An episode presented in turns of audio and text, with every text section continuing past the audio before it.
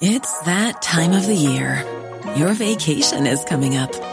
You can already hear the beach waves, feel the warm breeze, relax, and think about work.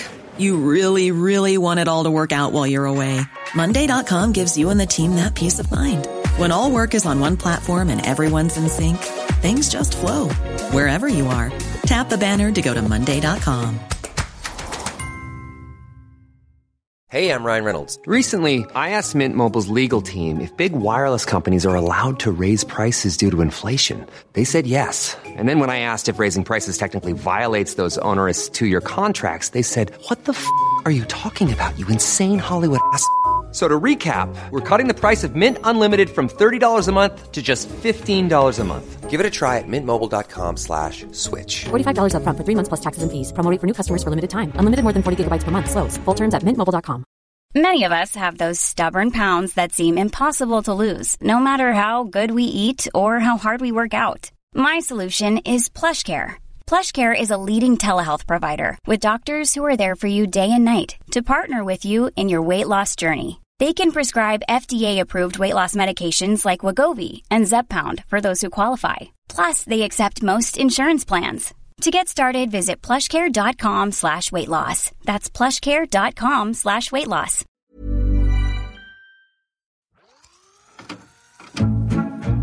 נורית גפן ודליה גוטמן, באות בזמן. מבית All In, הבית של הפודקאסטים.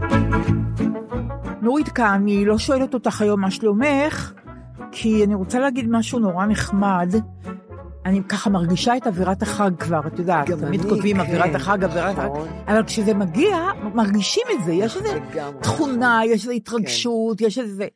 אז קיבלתי הרגע, שתינו קיבלנו, חבילה של הגדות, שהאגדה המסורתית, פלוס טקסטים, ספרותיים, שמתאימים לנושאים האלה.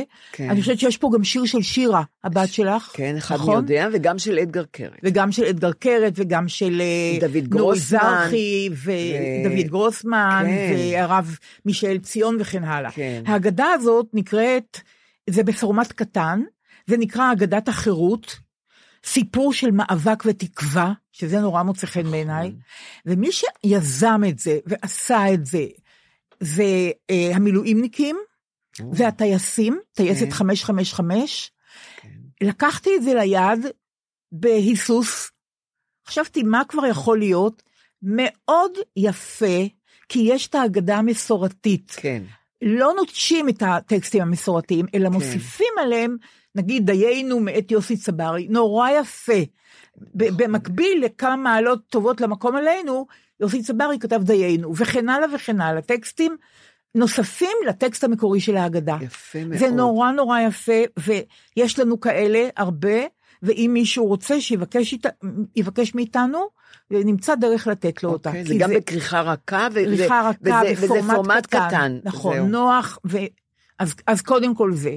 נכון. שנית, אני מודה שאני כבר באווירת החג הזאת, אבל אני כל הזמן, בגלל שאנחנו נוסעים לבית השיטה, ובגלל שאני אוהבת אגדה קיבוצית, אז כל היום אני ככה שרה לעצמי, קום ותואי מדבר, צאו מתוך השממה, אני משתגעת מזה, של יהודה שרת, הגדה נהדרת, עם שירים נהדרים, המוזיקה הזאת משמחת אותי, והיא דרושה לי נורא בימים האלה, דרושה לכולנו, אני חושבת, ואני רוצה לדבר על עצמי, דרושה לי נורא בימים האלה, ואתמול כתב החתן שלך, אדגר קרת, שנשוי לשירה שלך, בעמוד הראשון של ידיעות, הוא כתב משהו שדווקא מובן מאליו, אבל לי, זה פתאום, אימצתי את הניסוח הזה, לא היה לי, למרות שחשבתי הרבה על המחאה, ועל הפלא החברתי הזה, ועל העוצמה, ועל ההתרחבות, ועל ההיענות, ועל הסולידריות, לא חשבתי את מה שאדגר כתב, זאת קבוצת תמיכה,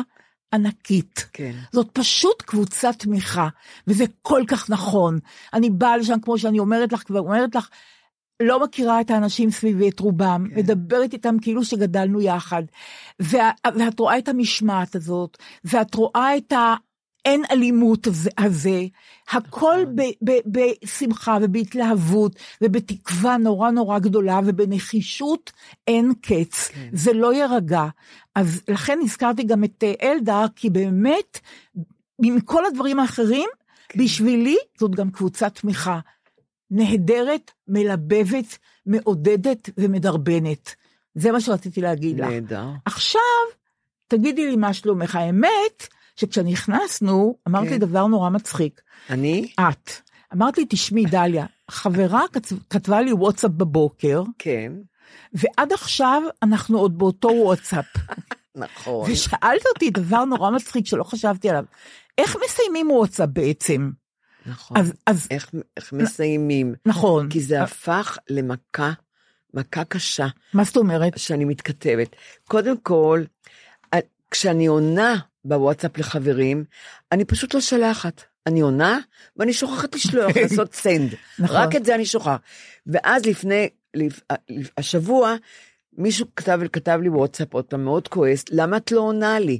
ואני רואה, כי זה... שלא שלח. שאני רואה שכבר עניתי לי לפני חודש, ולא שלחתי.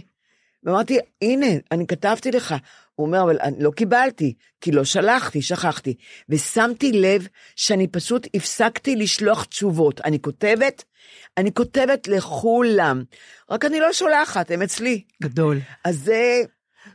ואיך את מסיימת שיחה? כלומר, למה לוקח זמן לסיים שיחת וואטסאפ רגילה? למה זה לא כמו בעל פה בטלפון, להתראות שלום? למה? זה נורא והיום. למה? כי מה? הם מבלבלים אותי, הם מעמיסים עליי כל מיני מטלות שאני לא רוצה ואני לא צריכה. כי יש את כל האימוג'ים, מה אני רוצה להגיד לך על האימוג'ים גם? האימוג'ים, זה כמו כתב ההתעדות שהיה, כתב החרטומים. אז לכל מילה היה ציור. ופשוט חזרנו אחורה למצרים, לכתב החרטומים וכתב היתדות, והפסקנו לדבר, והפסקנו גם לרשום. אני מקבלת לפעמים מילה אחת והמון המון אימוג'ים כל מיני, ולכי תפענחי, מה הוא רוצה להגיד לי? אז איך את מסיימת שיחה כזאת? אני לא יודעת לסיים, כי שולחים לי לב, אז אני שולחת גם לב, אחר כך שולחים לי עוד איזה חיה, והכי נורא יום הולדת. למה אתם צריכים להכניס את כל האימוג'ים ביום הולדת? אני כותבת יום הולדת שמח, וזהו, פרח, ורד, המון דברים שם, עוגות ויין, ופרחים, ובלונים, ובחייך, ומישהי בדיאטה, בכלל זה הורס אותה כל העוגות האלה, ואני לא שותה יין, מה אתם שולחים לי כל כך בקוסות יין? מה אני צריכה את זה? זה לא מינימליסטי, זה לא מסוגנן, זאת אומרת, שופכים עליך את כל האימוג'ים שבעולם, ולך תעשה, לך תבין את המשמעות שיש לזה, אין לזה משמעות, כי מתכוונים... המון דברים ספורדיים, שאין ביניהם קשר. למה אני צריכה את כל הציורים האלה? תראי, יש כאלה שכותבים לי, את פנויה, ואני שמחה, כי אני חושבת, עכשיו התקשרו אליי, ואני אומרת כן, אז היא כותבת לי, אז מה שלומך, בוואטסאפ, אם אני פנויה, דברי איתי, אני אשמע את הקול שלך. כמו שאת כותבת לי, את פנויה, ישר אני מתקשרת אליי, אני גם לא כותבת לך כן, כי את מוכנה לדבר, נכון. אנחנו מתקשרות, מדברות. נכון, אז עכשיו חוסכים גם את ההתקשרות הזאת משום מה, וממשיכים להתכתב איתי בוואטסאפ, וזה מעצבן. עכשיו ככה, אני מקלידה רע מאוד, יש לי המון טעויות. אז עכשיו יש לי גם את הטרחה להגיע את התשובה שלי. נכון. התשובה הגאונית שלי, הכי בנאלית הרי, הכי משעממת, אבל היא מלאה טעויות, מה יחשבו עליי? אבל אני צריכה להתחיל להגיע, אז זה לוקח זמן. אז היא שואלת אותי, נו, אני אומרת, כבר, אני לא מגלה שאני עושה הגעה, כבר, כי היא לא תבין אף מילה, ואז היא שולחת לי את התשובה שלה מהר, מלאה שגיאות. אני צריכה לפענח גם. אני לא מבינה כלום. אני לא יכולה. אז אני רואה במקלדת, איזה אות עומדת על יד, איזה אות, בדיוק, וככה.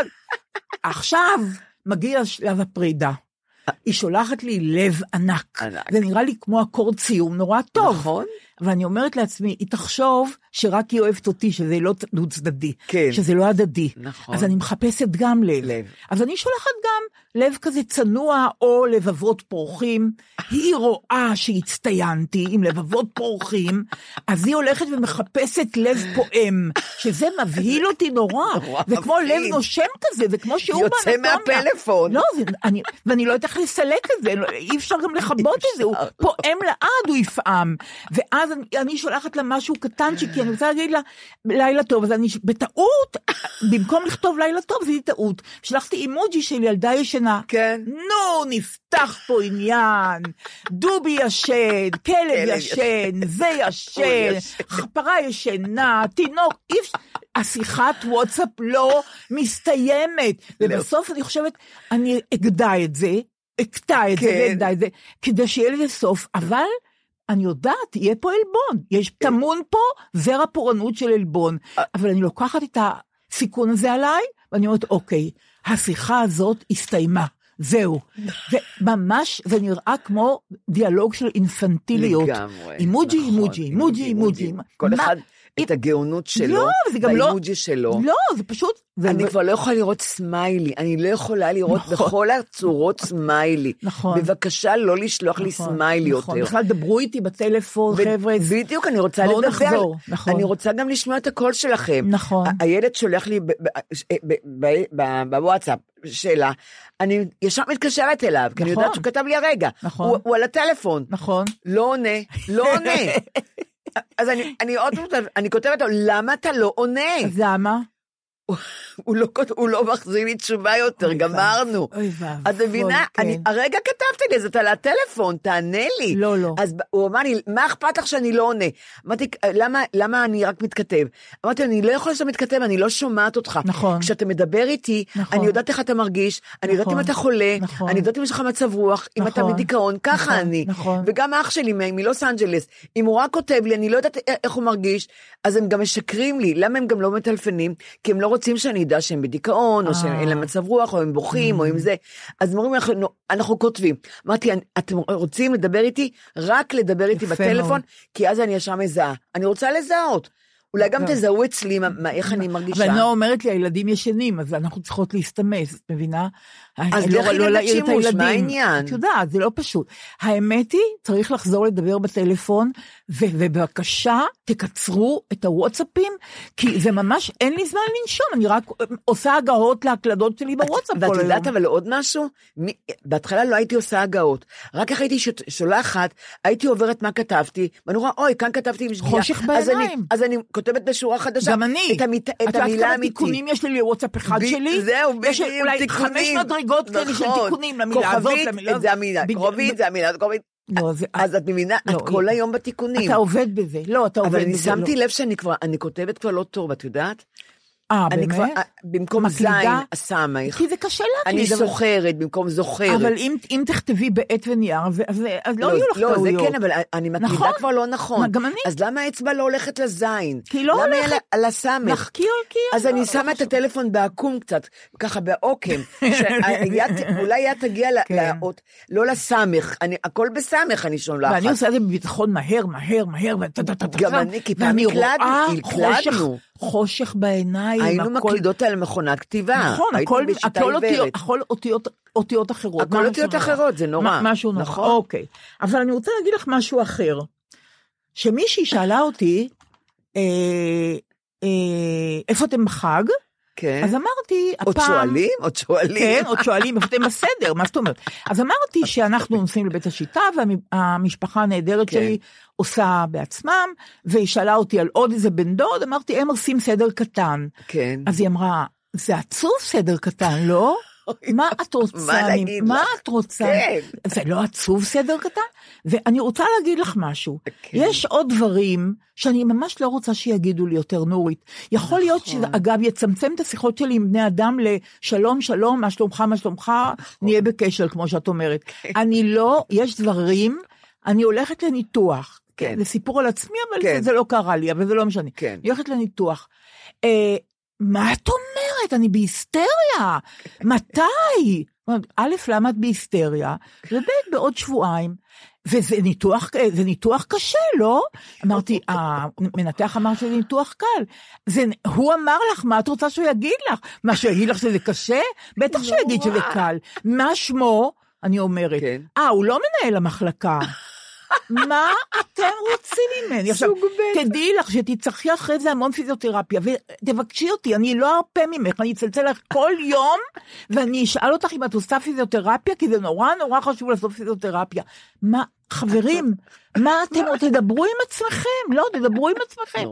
אז דיברתי גם איתך על זה, את זוכרת שדיברנו, מה הדברים שאסור לנו להגיד, ובין היתר, הבת שלך כבר בהיריון?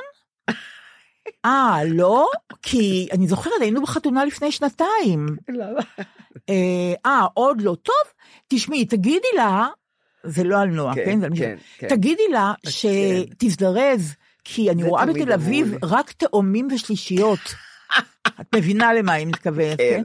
אז היא רוצה שאני אגיד, מה את רוצה? כן, אז נולד נכד. עכשיו, הם עוד יספיקו לעשות עוד נכד? תגידי, את מאמינה שאת שומעת את הדברים האלה? זה נורא. מה אתם רוצים בדיוק? זה לא יאומן. כמה זמן הם נשואים? בסדר, לא, לפעמים זה מתעכב, זה בסדר, היא אומרת.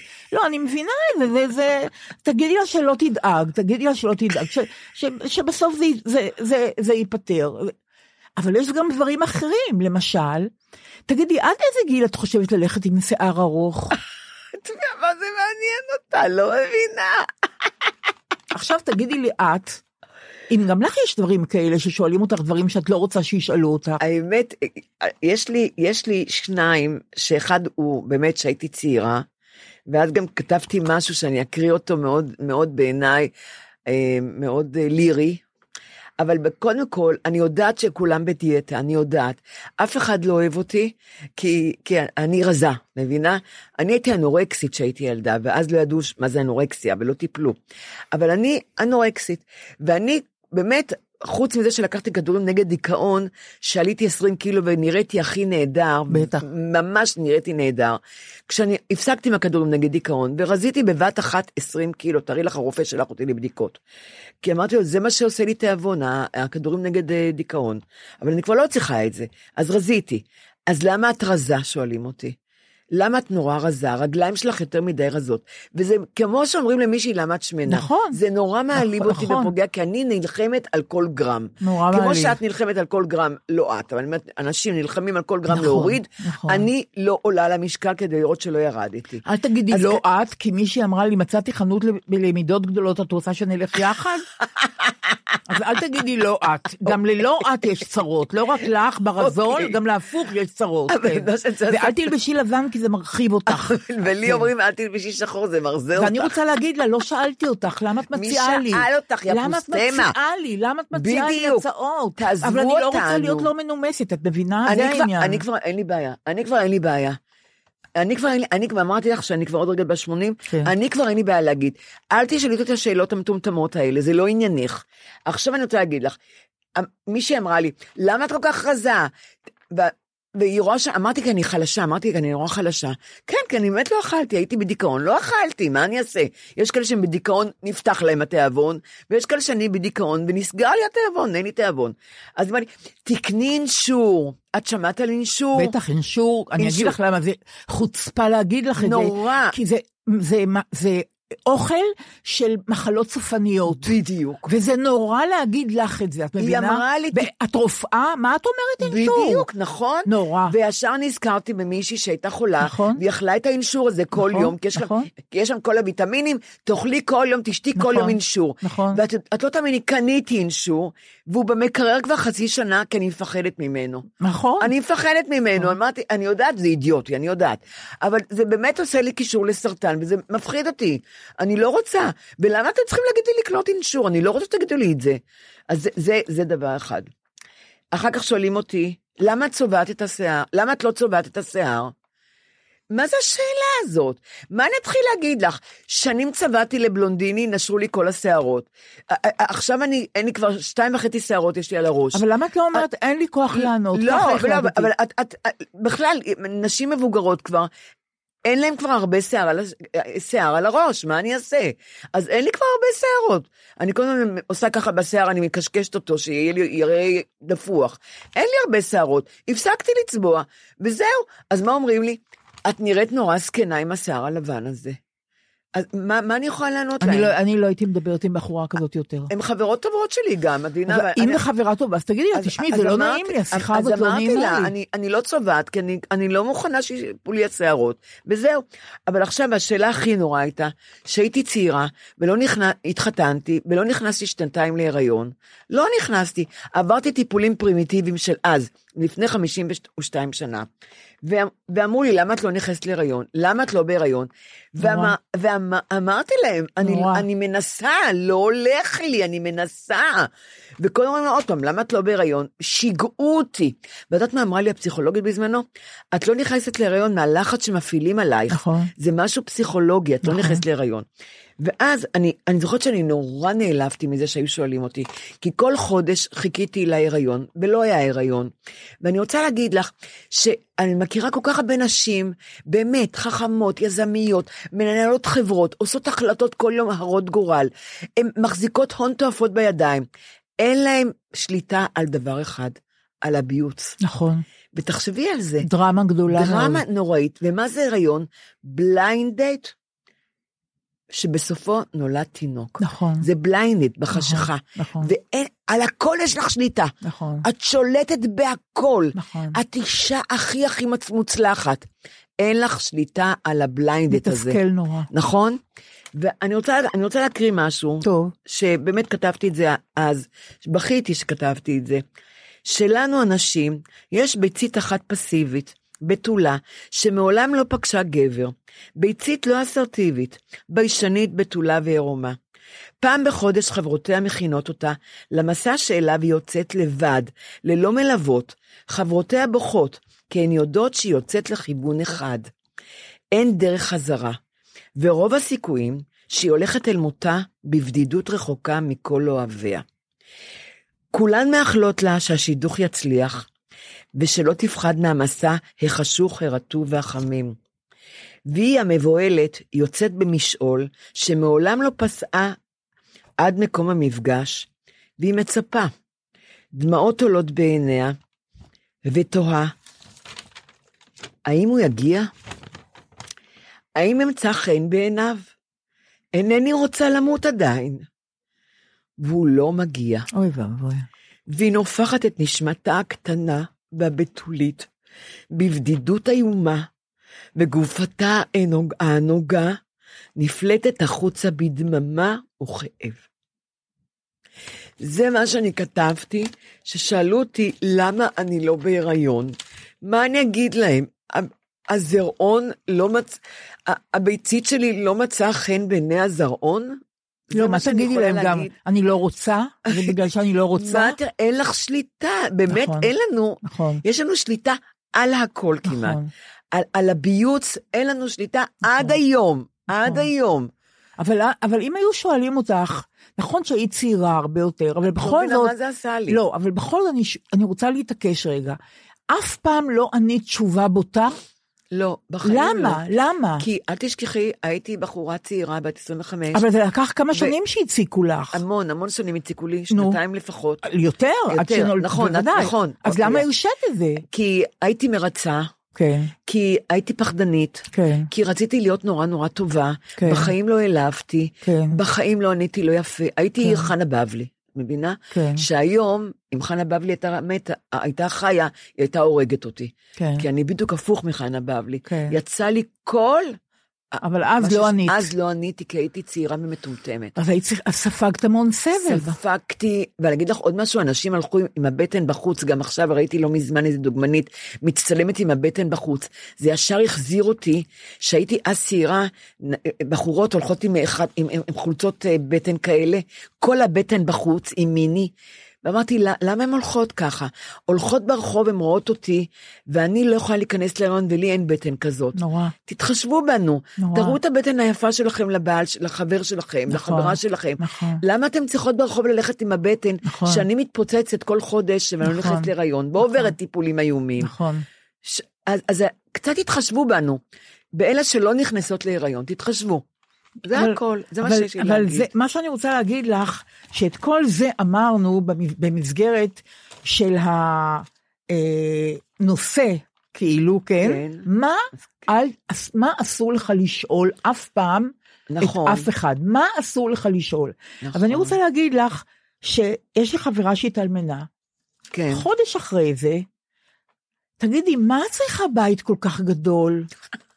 מה תעשים כל החדרים? אני לא מאמינה. את צריכה דירה נחמדה, אינטימית. עכשיו, אתה מתאלמן, זה אסון היום ונורא, אתה לא יודע מי אתה, ועוד נופלים עליך חברים קרובים שמתעללים בך.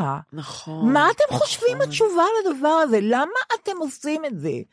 תעודדו חבר שלכם, תתמכו בו, למה אתם מוציאים את האגרסיה שלכם, שאתם אפילו לא יודעים שקיימת בכם? או למשל, הספקת להיפרד ממנו? זה נורא. מה זה הדבר הזה? ואם הוא מת פתאום דום לב? לא, בדיוק, אבל מי ששואל... אבל מה זה דבר נורא? כן, אבל מי ששואל, הספקת להיפרד ממנו, חושב את עצמו לנורא נאור, שהוא מדבר על הכל, שהוא מדבר על פרידה ומוות, שהוא יודע לדבר על זה, שהוא לא מתחבא ומסתיר את זה. אין לו שום דבר נאור. אבל מה זה הדבר הזה? עכשיו, אותה חברה, הייתה קורונה. מה שלומך? לא, בסדר, כי צריך להיות לך יותר קשה, כי אין לך עם מי לדבר עכשיו. את מאמינה לדבר הזה? אני לא יכולה להבין. בגלל זה אני מתקשרת עלייך הרבה, כי אני יודעת שאת לבד. ויש לה נכדים ומשפחה והכל, רק התאלמנה. נכון. אוקיי. ואיך תעשו את הסדר השנה? אצלך בבית? זה לא יהיה עצוב? די. לא, אני אומרת לך את האמת עכשיו, אני אומרת לך, ממש אי אפשר לתאר. כל הדברים האלה, שואלים אישה שיודעים. Need new glasses or want a fresh new style? Warby Parker has you covered. Glasses start at just $95, including anti-reflective, scratch-resistant prescription lenses that block 100% of UV rays. Every frame's designed in-house, with a huge selection of styles for every face shape. And with Warby Parker's free home try-on program, you can order 5 pairs to try at home for free. Shipping is free both ways, too. Go to warbyparker.com/covered to try 5 pairs of frames at home for free. warbyparker.com/covered. Hi, I'm Daniel, founder of Pretty Litter. Cats and cat owners deserve better than any old-fashioned litter. That's why I teamed up with scientists and veterinarians to create Pretty Litter. Its innovative crystal formula has superior odor control and weighs up to 80% less than clay litter. Pretty Litter even monitors health by changing colors to help detect early signs of potential illness. It's the world's smartest kitty litter. Go to prettylitter.com and use code ACAST for 20% off your first order and a free cat toy. Terms and conditions apply. See site for details. שהיא במצב לא נוח, במצב קשה, אז במקום לעודד, אי אפשר לתאר, אני אומרת לך, זה הספקת להיפרד ממנו בעיניי, זה השיא, ממש השיא, אבל בקורונה להגיד, את לבד, אז מה את עושה, וגם אי אפשר להזמין אותך, כי אסור להיפגש, אז אני מרגישה שאני לא חברה טובה, את תהיי חברה טובה אם תשתקי, נכון, בדיוק, אם לא תגידי כלום נכון. תגידי שלום, מה שלומך ותספרי דבר נכון. מצחיק ותצחקו, נכון. אז תהיי חברה טובה, לא שאת את מעודדת את השני להיזכר כן. כמה מצבו בעייתי נכון, וקשה ולא, נכון. אז זה אני אומרת לך במסגרת עכשיו יש גם נודניקיות שאומרות לך, רוצות לדדי, שהן נורא משכילות גם, לא סתם. כן, נו. אוקיי, אני קוראת עכשיו ספר נפלא, של מי אני אומרת? אוי, את בטח קראת אותו מזמן, מה לא? לא יכול להיות, את לא קראת אותו? עכשיו, לכי תגידי להם שאני ממש בקריאה, שאני בקושי קוראת כותרות בעיתונים, לא יודעת איך אני אקרא את ההגדה של פסח, לא, אבל מכניסות לי, מה, לא קראת? הייתי בטוחה שאת בטח קראת את זה, לא יכול להיות, כולם קראו את זה. את מבינה? אז את מבינה לכאלה, מה אני עונה? מה? שאומרות לי, לא קראת? לא, אני לא קוראת. אני הפסקתי לקרוא. כן, קרא מאוד. אני לא זוכרת כלום. אני קוראת רק באמת כתבי עת דיגיטליים. ואני מתחילה ואני מסיימת את מה שאני קוראת. ואני לא קוראת, אני יודעת שזה נורא, ואני יודעת שאני מפסידה. נכון. אבל אני כבר לא יכולה, אני כבר לא מסוגלת לקרוא. נכון.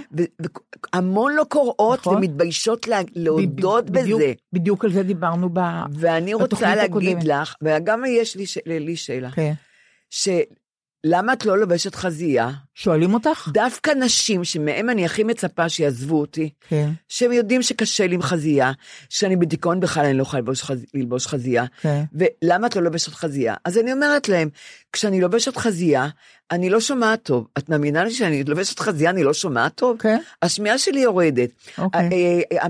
בעיית הקשב והריכוז שלי עוד יותר עולה, כי אני לובשת חזייה, חזייה לא נוחה לי, חונקת אותי, אין לי אוויר, במיוחד שאני בדיכאון, אין לי אוויר, אני צריכה לנשום, יש לי גם בעיות בלב, אז עוד יותר אני צריכה לשחרר, ואני אומרת, עם החזייה הזאת, שאני גם דיברתי פעם עם רופא, זה לא כל כך בריא חזייה, זה לוחץ לך, אנחנו מדינה חמה, ודיברתי על זה כבר, על זה, אבל מה שלא דיברתי, שלמה, אם מישהו שואל אותי, למה את לא לובשת חזייה, כי זה המצאה של הגברים, את יודעת למה? שהציצים יעמדו לך למעלה, ושזה יגרה אותם. לא ידעתי אף פעם. כן, כן. לא שמעתי גאיון שדיבר על זה. אני רוצה לשאול, למה לגברים אין השחייה? אוקיי. חשבת על זה פעם? לא שלא חשבתי, אלא אני נבהלת עכשיו עד מוות, ואני מחכה שיגמר האייטם הזה כבר. אז תגידי מה שצריך להגיד על זה מהר. למה לגברים אין השחייה? שישימו את שני תראי, לנו יש מטלטלין, שניים, נכון? גם להם יש שני מטלטלין. אז למה שהם לא ישימו את האשכים שלהם, המטלטלים להם... נורית, אני בקושי נושמת, תגיעי לפואנטה. בחופש, בכזאת חופשיות, שאני רוצה לראות אותם לובשים אשכייה, לשים את האשכים שלהם, שהם מאוד, הם נורא חשובים מהאשכים. כי זה מקור החיים, נכון? נכון. וצריכים לשמור שהזרע יהיה בטמפרטורת החדר. שלא יהיה חם. לשיעור אנטומיה, דליה, אל תתעלפי עוד רגע. אני רוצה רק להסביר לגברים, שנראה אותם לובשים אשכייה, שזה שני גביעים, וגם שישימו ברזלים לפוש-אפ, שגם להם זה יעמוד למעלה, וזה לא יטלטל להם מצד לצד, כמו שלנו החזה, ואני רוצה להגיד, שימציאו את השחייה לגברים, אולי אז אני אלבש חזייה. יופי, עכשיו, אחרי שאמרת 1000 פעמים את המילה הזאת, אני לא יכולה לחזור אליה, ואני שמחה כי אני עדיין נושמת, אז אני רוצה להגיד לך משהו אחר לגמרי עכשיו, אני עושה תפנית חדה, כי החלטתי לבוא חשבון, לפני פסח, עושים ניקיון יסודי, נכון? נכון. אוקיי. אבל אני פשפשתי בניירות שלי. כן. כן. ודרך אגב, כשאנחנו מכינות את הפרק תמיד, כן. אנחנו הרי מדברות בטלפון בינינו. נכון. אני תמיד לוקחת דף, מתחילה לרשום, תמיד אני מתחילה לרשום מהאמצע, והוא נגמר לי, אז אני הולכת לצדדים, והוא נגמר לי, אז אני הופכת אותו, והוא נגמר לי, ובסוף אני לא יודעת איפה התחלה, איפה האמצע, תמיד, אין דבר כזה שאני אתחיל בראש הדף, לפי הסדר, אגיע לסופו, ההפוך, מההתחלה, תראי מה שנדע. ובסוף את אומרת לי, מה היה ההתחלה? נכון. עשיתי סדר בניירות שלי, בניירות שלי, את יודעת, שזה ממש דוקומנט לפסיכולוג, מה שעניין נעשה פה, או לגרפולוג, ככה אומרים, בקיצור, יש לי חשבון, עם אחד מחברי הכנסת, ששמו שמחה רוטמן, זה סיפור ישן, אני רוצה לאוורר אותו, לקראת ניקיון הבית שאני עושה, ניקיון לסדר, אני רוצה להעביר את הסיפור הזה על שמחה רוטמן, יושב ראש ועדת חוקה, מהאיחוד הלאומי, שבציונות הדתית, וכן הלאה וכן הלאה, אף פעם לא שמעתי את שמו לפני ומהכנסת הקודמת, אבל אף פעם לא, ופתאום הוא נעשה מוביל דרך, ממש, ממש הוגה דעות, מוביל דרך, הוגה בין ההוגים של הרפורמה, כאילו שאנחנו כבר יודעים שזאת הפיכה, אבל נגיד רפורמה לצורך העניין. עכשיו, אחד הנימוקים, שהוא אשכנזי כמובן, אחד הנימוקים הכי חזקים שלו לרפורמה המשפטית, שאין מספיק שופטים מזרחים בבית המשפט העליון. עולה לדוכן הכנסת, דוכן המליאה, חברת הכנסת, מירב בן ארי מיש עתיד. אוי, כן. אני נורא מחבבת אותה. היא אותנטית, אותה. היא נחמדה, נכון. היא גלויה, נכון. היא ישירה, כן. ואתה מאמין לה. אתה מאמין לה, אתה לא חושד באמינות שלה, אתה מאמין, ואתה גם מאמין לכאב שלה. כן. היא עולה והיא אומרת, הפריבילג הזה, שמחה רוטמן, הוא יגיד לי אם יהיו מזרחים או לא יהיו מזרחים באיזשהו מקום, הוא יודע כמה סבא וסבתא שלי שבאו הנה מלוב, מה עבר עליהם, הוא יודע שזרקו אותי מבני עקיבא, והכל במליאה. שמו אותי ב3 יחידות מתמטיקה ו4 יחידות אנגלית, רק בגלל שם המשפחה שלי. הוא הפריבילג? אני למדתי בבית ספר של הציונות הדתית, אין גזענים מהם. הוא ילמד אותי? אם אני ארצה לעשות תיקון, אני לא אעשה תיקון של עוול בעוול. אני לא צריכה אותו לתיקון הזה. אני אעשה את התיקון הזה בעצמי. כן. ובעיקר היא אומרת, המפלגה שלו היא בין המפלגות הכי לבנות, ככה היא התבטאה, נכון. הכי לבנות והכי גזעניות נכון, בכנסת. אגב, מי שיותר לבנה כאילו זה מפלגת עבודה, שם יש רק מזרחית אחת. אוקיי. כן. עולה, הולכת, עיתונאית מכאן 11, מאיה רחלין, כן. שמגישה את המגזין שלהם, שאני נורא מחבבת, לא מכירה אותה. כן. עובדת בכאן 11, הולכת לראיין את שמחה רוטמן. עכשיו, שמחה רוטמן, הציבור בחר אותו. נכון. הוא חייב תשובה לציבור. נכון. הוא לא יכול להגיד, אני לא רוצה לענות, או להתחמק, כן. או להקנית, כמו שהוא תמיד עושה, או לנהום משהו. הוא צריך לענות תשובה עניינית. נכון. לא צריך, כן. אז היא הולכת ושואלת, מאיה רחלין, סליחה, אמרתי מאיה רחלין? כן, אמרתי מאיה רחלין. הולכת ושואלת אותו, מה דעתך על מה שמירב בן ארי אמרה? כן. על זה שאתם מפלגה גזענית ולבנה. ואז היא כותבת בטוויטר ככה. כן. שאלתי את חבר כנסת רוטמן על הטענה שרשימת הציונות הדתית לבנה וגזענית. כן. וזה מה שלמדתי. 1. אכלתי ספין, אני, מהאופוזיציה. כן. זאת אומרת ממירב בן ארי. כן. 2. אני תקשורת לא אחראית. הוא לא עונה לה. 3, לא עשיתי את המינימום האחראי של בדיקת עובדות, היא דווקא עשתה את המינימום הזה, והיא מצאה שמתוך 7 חברי כנסת יש רק 3 מזרחים אצלם.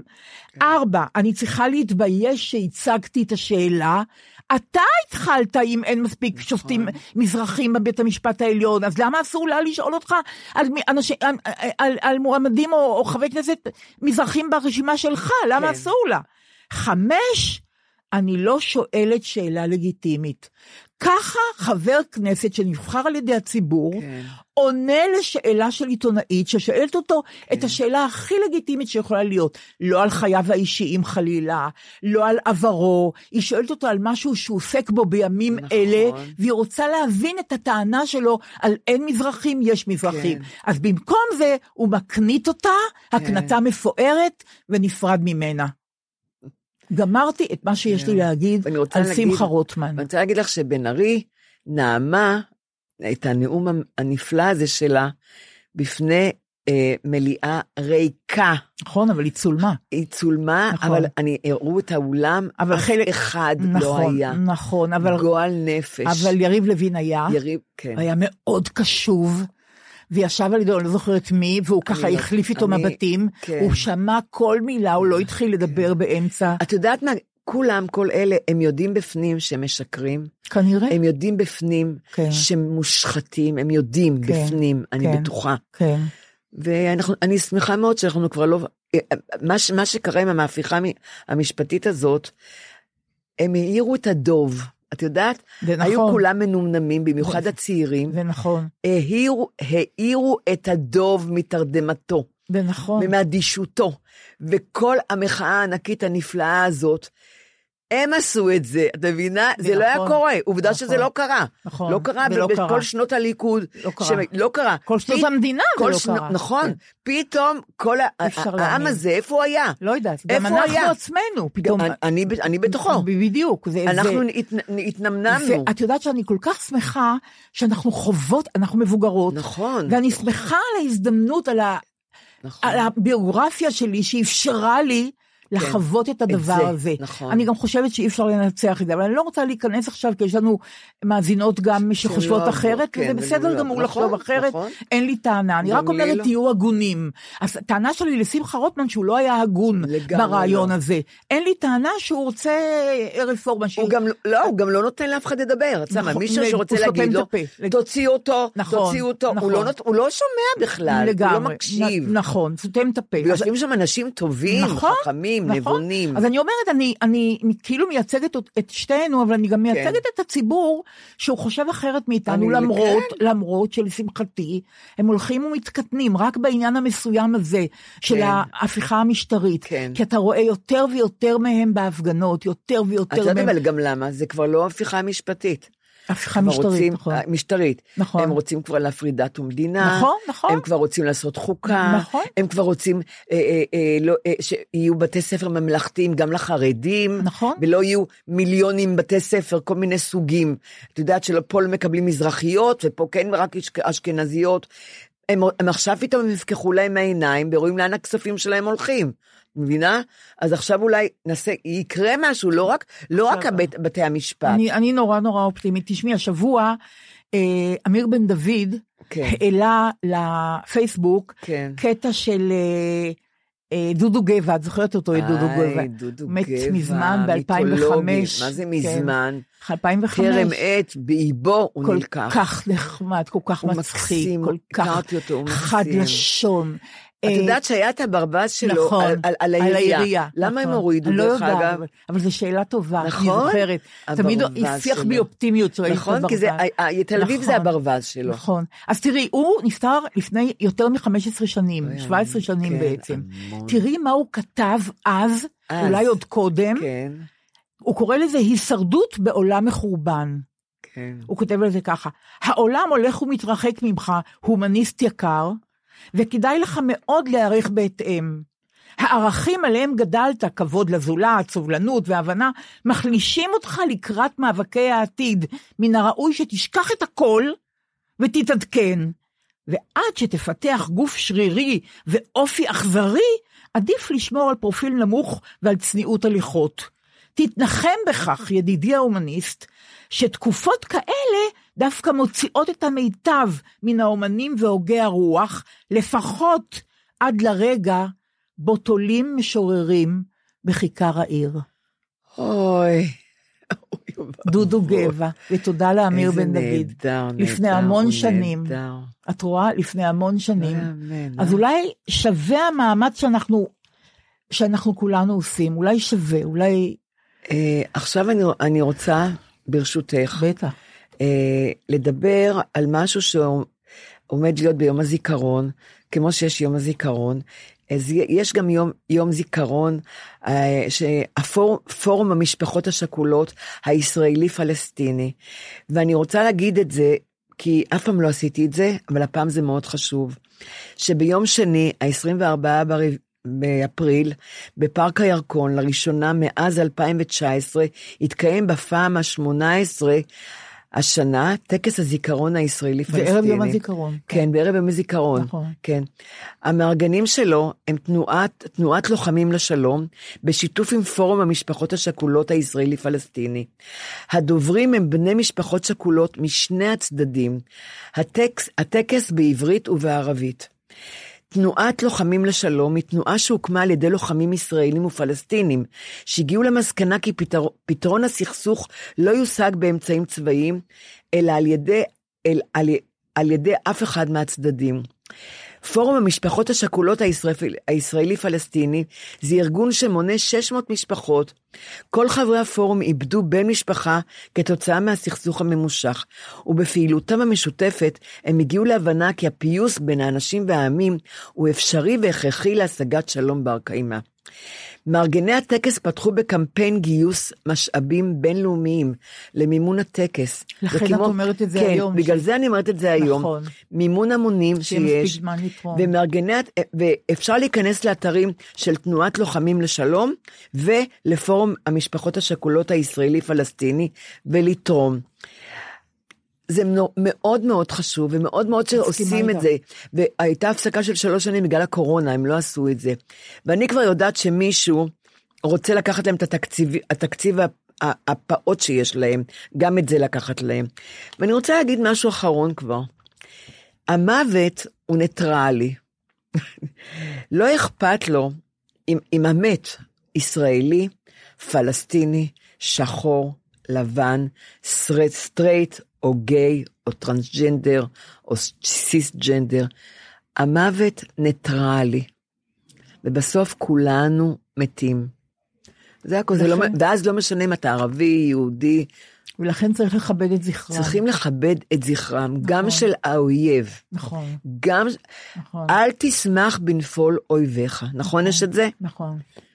אז כן. יפה מאוד, והאמת נראית לי מצווה. אז מצווה. אני מבקשת שתתרמו. ואתמול גם הייתה הצהרה בעיניי מאוד יפה, כן. של אחד ממארגני המחאה, כן. שהם אמרו שלא תהיה מחאה מאורגנת, כן. בטקסי הזיכרון ביום הזיכרון. שמעתי אותו אומר יפה נורא. וזה נורא נכון. יפה בעיניי. נכון. זה נורא נכון, זה נורא צודק. לגמרי. אבל כן. זה גם אצילות נפש לחשוב נכון. על העניין הזה ולכבד אותו. לא לערב את העניין הזה בעניינים לא. הפוליטיים השוטפים. נכון. וזה נורא הקל עליי. אני לא כן. הולכת לטקסי כן. זיכרון. נכון. אבל אני חושבת שזו הייתה פנייה נורא יפה, נקייה ונהירה. אגב, זה היה בתוכנית של רביב דרוקר, ואני רוצה להגיד עוד פעם לערוץ 13, אני רוצה עוד פעם להגיד לערוץ 13, אני מחכה לך רביב, ערוץ 13, אל תעשו את הטעות, בדיוק, שלא יוותרו אותו, תשאירו את רביב דרוקר בשבע, זה עושה לכם רק טוב, שעה מצוינת, הפאנל, הקצב הנכון של התוכנית, הוא נפטר מזאתי שמחפשת נעליים ובגדות, לגמרי, תקשיבו ערוץ 13, הרי אתם יודעים כמונו, וזה נקרא הרגל צפייה, זה אלמנטרי מה שאני אומרת, אבל אני חוזרת ואומרת, תעשו לנו טובה, תשאירו את התוכנית הזאת בשבע, את אזור בחירה, תשאירו, כי הם רוצים להחליף את זה עם, אני מחכה לזה, ואני מבקשת לא להחליף את זה בשום דבר אחר, אל תעשו ניסיונות, עשיתם מספיק ניסיונות, השעה הזאת התנקתה, מכל זרמי התרעלה שהיו בה, ועכשיו היא תוכנית מופתית של חדשות, וגם אני נשארת למעברה שלכם, ערוץ 13, אז כדאי לכם, לעשות את זה. רק אותו אבל, כי יש לו גם פתיח נהדר תמיד. הכל מה שהוא נוגע בו. הוא מבין אנשים מעניינים. הוא פשוט כוכב, רביב דרוקר, והוא מביא פאנל יוצא מהכלל, ופאנל שאני יכולה לראות אותו, ולא בורחת. נכון, רזי ברקאי וגדעון לוי. הרבה מאוד, יפה מאוד. ואני רוצה רק להגיד, רביב, אני לא שתלטנית. יכול להיות שהוא כבר חושב אחרת, נורית, יכול מאוד להיות. יומן הסלנג. של דליה ונורית. אוקיי, מתחילים. אני רוצה שנעשה עכשיו את פינת הסלנג, קצת נתרווח לנו. מחכים לזה. והיום, מחכים לזה בדיוק, והיום יש לנו מילה חדשה, או ביטוי חדש בעצם. בקטע אוהב, בקטע מפרגן, בקטע בונה, למשל. אני אומרת לך, אני בתור חברה שלך, כן? אומרת לך, נורית, תקשיבי, השיער שלך, את לא צובעת אותו, ואני אומרת את זה בקטע בונה. את צוחקת, אני העלבתי אותך עכשיו, אני אומרת את זה בקטע בונה. ועוד איך העלבת אותי. נכון, בקטע בונה, אני אומרת. בקטע בונה העלבת אותי. אבל לעומת זה גם אני יכולה להגיד לך, דבר אחר. מה? מה שאמרת היום נורא נגע לליבי, ואני אומרת את זה בקטע מכבד. אוקיי. זה לא מדויק. זה לא מדויק. לא משנה טוב. זה צריך להיות הפוך. נכון. זה צריך להיות הפוך. את צודקת, זה צריך להיות הפוך. אז בואי נתרגל את זה. צריך להיות הפוך.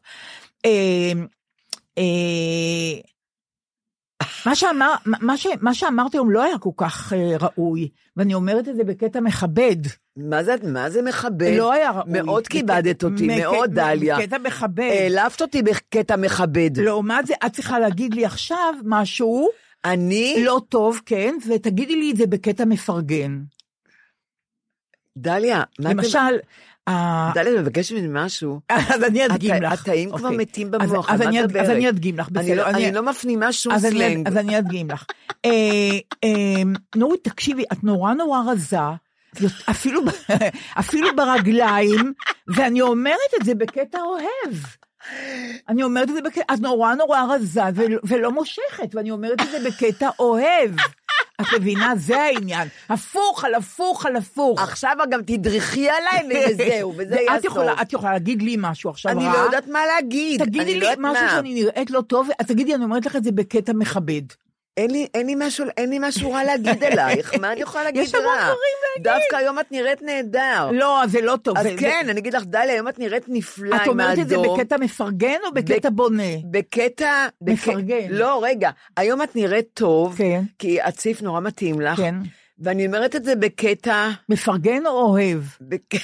אני צריכה להגיד הפוך. לא, מה זה הפוך? אבל כבר אמרת הפוך, כי אם את אומרת היום את נראית טוב, את נראית טוב. שכל 18 פרקים שהקלטנו לא נראיתי טוב, רק היום אני נראית טוב. אז זה לא טוב מה שאמרת. אז אני צריכה להגיד, היום את נראית טוב, ואני אומרת את זה בקטע מפרגן. בדיוק, ממש פילגנת לי עכשיו, ששלושה חודשים אני נראית רע, והיום אני נראית טוב, אז את אומרת לי את זה בקטע מפרגן. דליה, אני רוצה להגיד לך משהו, זה בחיים אני לא אגיד את זה, אני כל כך אתבלבל. מפרגן, לא מפרגן. טוב, לא טוב. אבל מי ששומע אותנו למד היום ביטוי חדש. אני לא אשתמש בזה, כי אני צריכה להוציא מילים מהראש, לא להכניס מילים לראש. אבל תודי שזה נחמד. אבל זה נחמד כזה, החברים שלנו הצעירים. תודה לנועם ורועי שעוזרים לנו בזה, ויש להם סבלנות עלינו, ומשננים לנו את זה, ועושים לנו בוחן אם הבנו או לא הבנו. אני לא הבנתי. תודה רבה.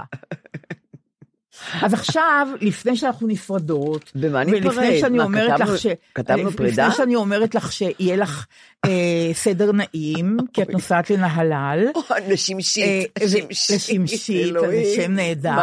ואני יודעת שיש הרבה אנשים שמחכים לסדר. מצד שני, אני רוצה להזכיר שאני גם יודעת, הרבה אנשים, אמנם אני לא מכירה אותם באופן אישי, אבל אני יודעת שהם בסדר משפחתי, וזה לא לרוחם, זה בעיה, להרבה, וכמו ששלי יחימוביץ' אמרה לי בחוכמתה, שבכל משפחה יש פתולוגיה, אבל אם יש אנשים זרים, הפתולוגיה הזאת לא יוצאת לאור, אם זה רק המשפחה, הפתולוגיה חוגגת. אז אני רוצה להקריא לכם את מה שכתבה דנה מודן, בסדרה ככה זה, בפרק תשע, הפרק המופתי, מה היא כתבה על הפורמט הזה שנקרא משפחה, ואולי תתעודדו מזה. אלה שיהיו רק עם המשפחה בסדר. רק. מה שהיא כתבה זה ככה. אני מה זה שמחה שאני לבד בעולם. כל המצגת הזאת של המשפחה, שזה הדבר הטוב, הנכון והנורמלי, זה כזה בדיחה גרועה. מדהים שזה תפס. זה ברור שבן אדם צריך להיות לבד. אתה ממילא לבד, אז כדאי שתהיה לבד. הדבר הטוב, הנכון היחידי של הבן אדם זה להיות לבד. אבל זה כל כך מלחיץ את האנשים שהם החליטו שהמצב הבלתי אפשרי הזה, הגיהנום הזה, המשפחה הזאת, זה הדבר הטוב, זה הדבר הנורמלי. והדבר הטבעי, להיות לבד, זה מוזר. ממש מוזר. חברות וחברים שלנו, חג שמח, בסדר נעים, אנחנו נפגשות נוריתקה בעוד שבועיים, אחרי החג השני של פסח. נכון. חג שמח. חג שמח, דליה.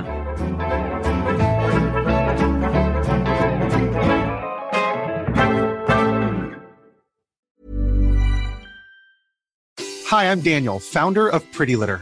Cats and cat owners deserve better than any old-fashioned litter. That's why I teamed up with scientists and veterinarians to create Pretty Litter. Its innovative crystal formula has superior odor control and weighs up to 80% less than clay litter. Pretty Litter even monitors health by changing colors to help detect early signs of potential illness. It's the world's smartest kitty litter. Go to prettylitter.com and use code ACAST for 20% off your first order and a free cat toy. Terms and conditions apply. See site for details. Planning for your next trip? Elevate your travel style with Quince. Quince has all the jet-setting essentials you'll want for your next getaway, like European linen, premium luggage options, buttery soft Italian leather bags, and so much more. And it's all priced at 50 to 80% less than similar brands. Plus, Quince only works with factories that use safe and ethical manufacturing practices. Pack your bags with high-quality essentials you'll be wearing for vacations to come with Quince. Go to quince.com/pack for free shipping and 365-day returns. Imagine the softest sheets you've ever felt. Now imagine them getting even softer over time. That's what you'll feel with Bowl and Branch's organic cotton sheets. In a recent customer survey, 96% replied that Bowl and Branch sheets get softer with every wash. Start getting your best night's sleep in these sheets that get softer and softer for years to come. Try their sheets with a 30-night guarantee. Plus, get 15% off your first order at bowlandbranch.com. Code BUTTERY. Exclusions apply. See site for details.